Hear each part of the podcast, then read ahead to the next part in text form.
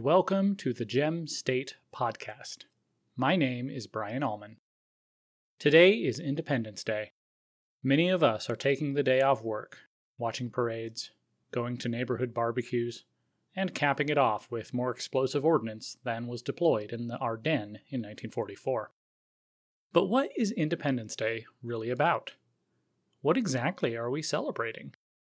Grade school textbooks often frame the American Revolution as a dispute over taxes. No taxation without representation is the oft repeated slogan. We're told that our fathers fought for their freedom, for liberty, for independence from a tyrant. All of that is true, but the story of America goes much deeper than that. There is a unique idea of liberty that was developed by the English people over many long years. In 1215, at a place called Runnymede, English barons forced King John to sign Magna Carta, the Great Charter, that guaranteed the liberties of free-born Englishmen from usurpation by the king.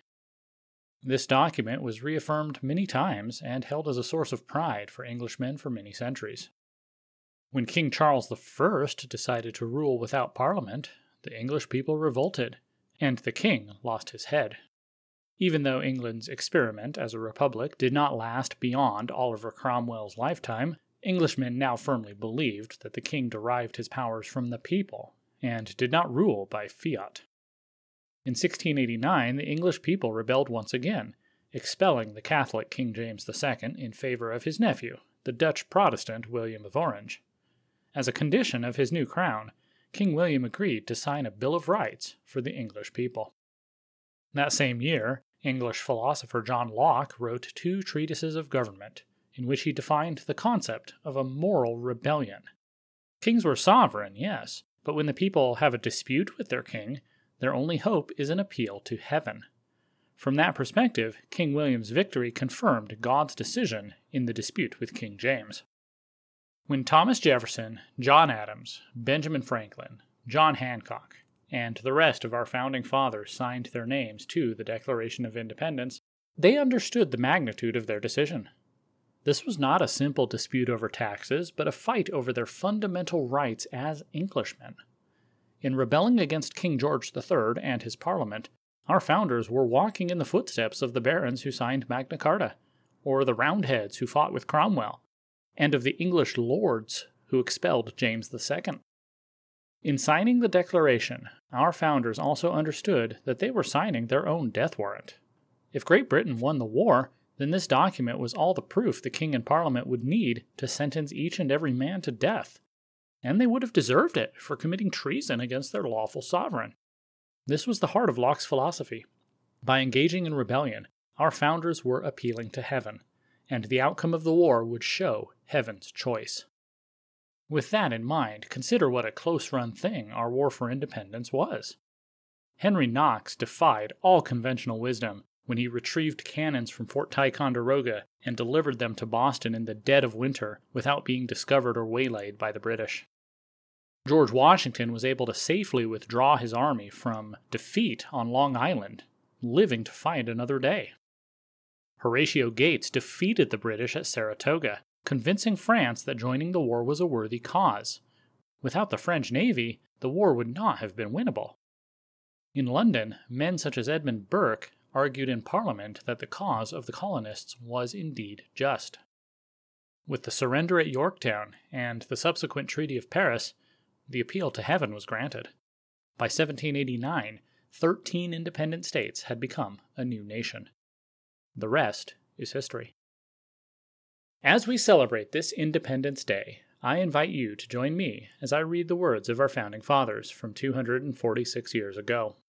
They crafted a document that belongs beside Magna Carta and the 1689 Bill of Rights in the annals of the history of English liberty. Let us reflect on what those words meant to our fathers and what they mean to us today. We are part of the same common thread of liberty that was woven through Runnymede and Independence Hall. The tapestry remains unfinished, and our own greatest deeds are yet to come. I wish you all a happy Independence Day. Without further ado, the Declaration of Independence. In Congress, July 4th, 1776. The unanimous declaration of the 13 United States of America. When, in the course of human events, it becomes necessary for one people to dissolve the political bands which have connected them with another, and to assume among the powers of the earth the separate and equal station to which the laws of nature and of nature's God entitle them. A decent respect to the opinions of mankind requires that they should declare the causes which impel them to the separation.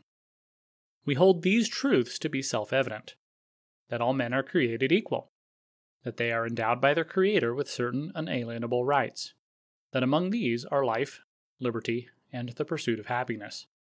That, to secure these rights, governments are instituted among men, deriving their just powers from the consent of the governed. That, whenever any form of government becomes destructive of these ends, it is the right of the people to alter or abolish it, and to institute new government, laying its foundation on such principles and organizing its powers in such form as to them shall seem most likely to affect their safety and happiness. Prudence indeed will dictate that governments long established should not be changed for light and transient causes. And accordingly, all experience hath shown that mankind are more disposed to suffer, while evils are sufferable, than to right themselves by abolishing the forms to which they are accustomed. But when a long train of abuses and usurpations, pursuing invariably the same object, evinces a design to reduce them under absolute despotism, it is their right, it is their duty to throw off such government, and to provide new guards for their future security. Such has been the patient sufferance of these colonies, and such is now the necessity which constrains them to alter their former systems of government. The history of the present King of Great Britain is a history of repeated injuries and usurpations, all having in direct object the establishment of an absolute tyranny over these states. To prove this, let facts be submitted to a candid world. He has refused his assent to laws the most wholesome and necessary for the public good. He has forbidden his governors to pass laws of immediate and pressing importance, unless suspended in their operation till his assent should be obtained, and when so suspended, he has utterly neglected to attend to them. He has refused to pass other laws for the accommodation of large districts of people, unless those people would relinquish the right of representation in the legislature, a right inestimable to them and formidable to tyrants only. He has called together legislative bodies at places unusual, uncomfortable, and distant from the depository of their public records, for the sole purpose of fatiguing them into compliance with his measures. He has dissolved representative houses repeatedly for opposing with manly firmness his invasions on the rights of the people. He has refused for a long time after such dissolutions to cause others to be elected, whereby the legislative powers, incapable of annihilation, have returned to the people at large for their exercise, the state remaining in the meantime exposed to all the dangers of invasion from without and convulsions within.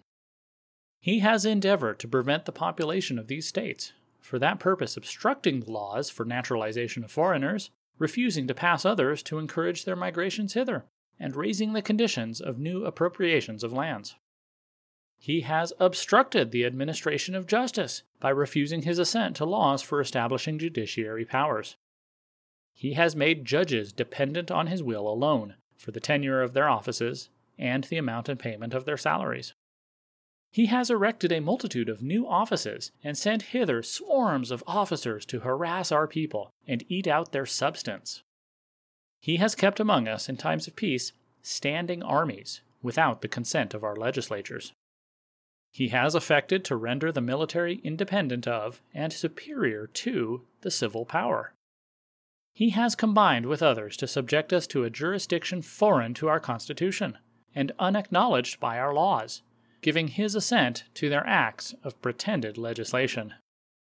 For quartering large bodies of armed troops among us, for protecting them by a mock trial from punishment for any murders which they should commit on the inhabitants of these states, for cutting off our trade with all parts of the world, for imposing taxes on us without our consent, for depriving us in many cases of the benefits of trial by jury, for transporting us beyond seas to be tried for pretended offenses, for abolishing the free system of English laws in a neighboring province, establishing therein an arbitrary government, and enlarging its boundaries so as to render it at once an example and fit instrument for introducing the same absolute rule into these colonies. For taking away our charters, abolishing our most valuable laws, and altering fundamentally the forms of our governments. For suspending our own legislatures and declaring themselves invested with power to legislate for us in all cases whatsoever.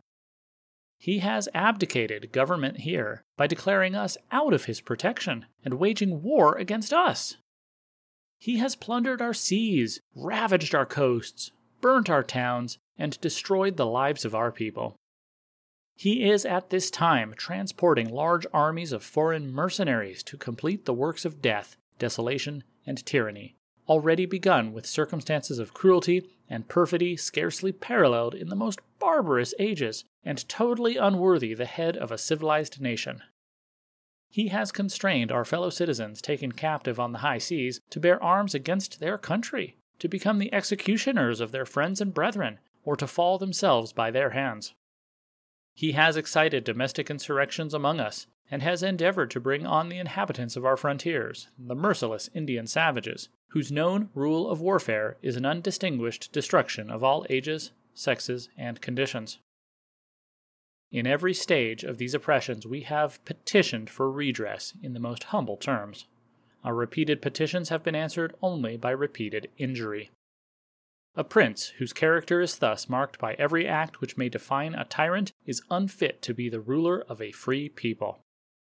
Nor have we been wanting in our attentions to our British brethren. We have warned them from time to time of attempts by their legislature to extend an unwarrantable jurisdiction over us. We have reminded them of the circumstances of our emigration and settlement here. We have appealed to their native justice and magnanimity and we have conjured them by the ties of our common kindred to disavow these usurpations, which would inevitably interrupt our connections and correspondence. They too have been deaf to the voice of justice and of consanguinity. We must therefore acquiesce in the necessity which denounces our separation, and hold them, as we hold the rest of mankind, enemies in war, in peace, friends.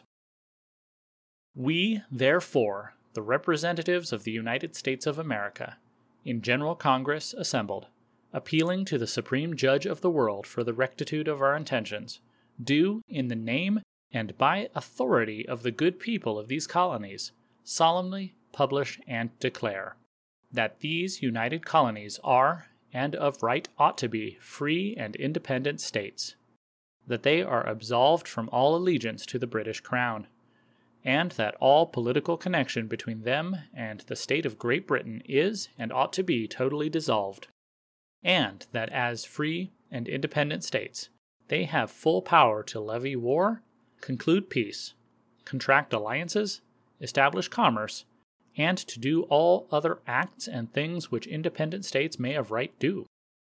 And for the support of this declaration, with a firm reliance on the protection of divine providence, we mutually pledge to each other our lives, our fortunes, and our sacred honor.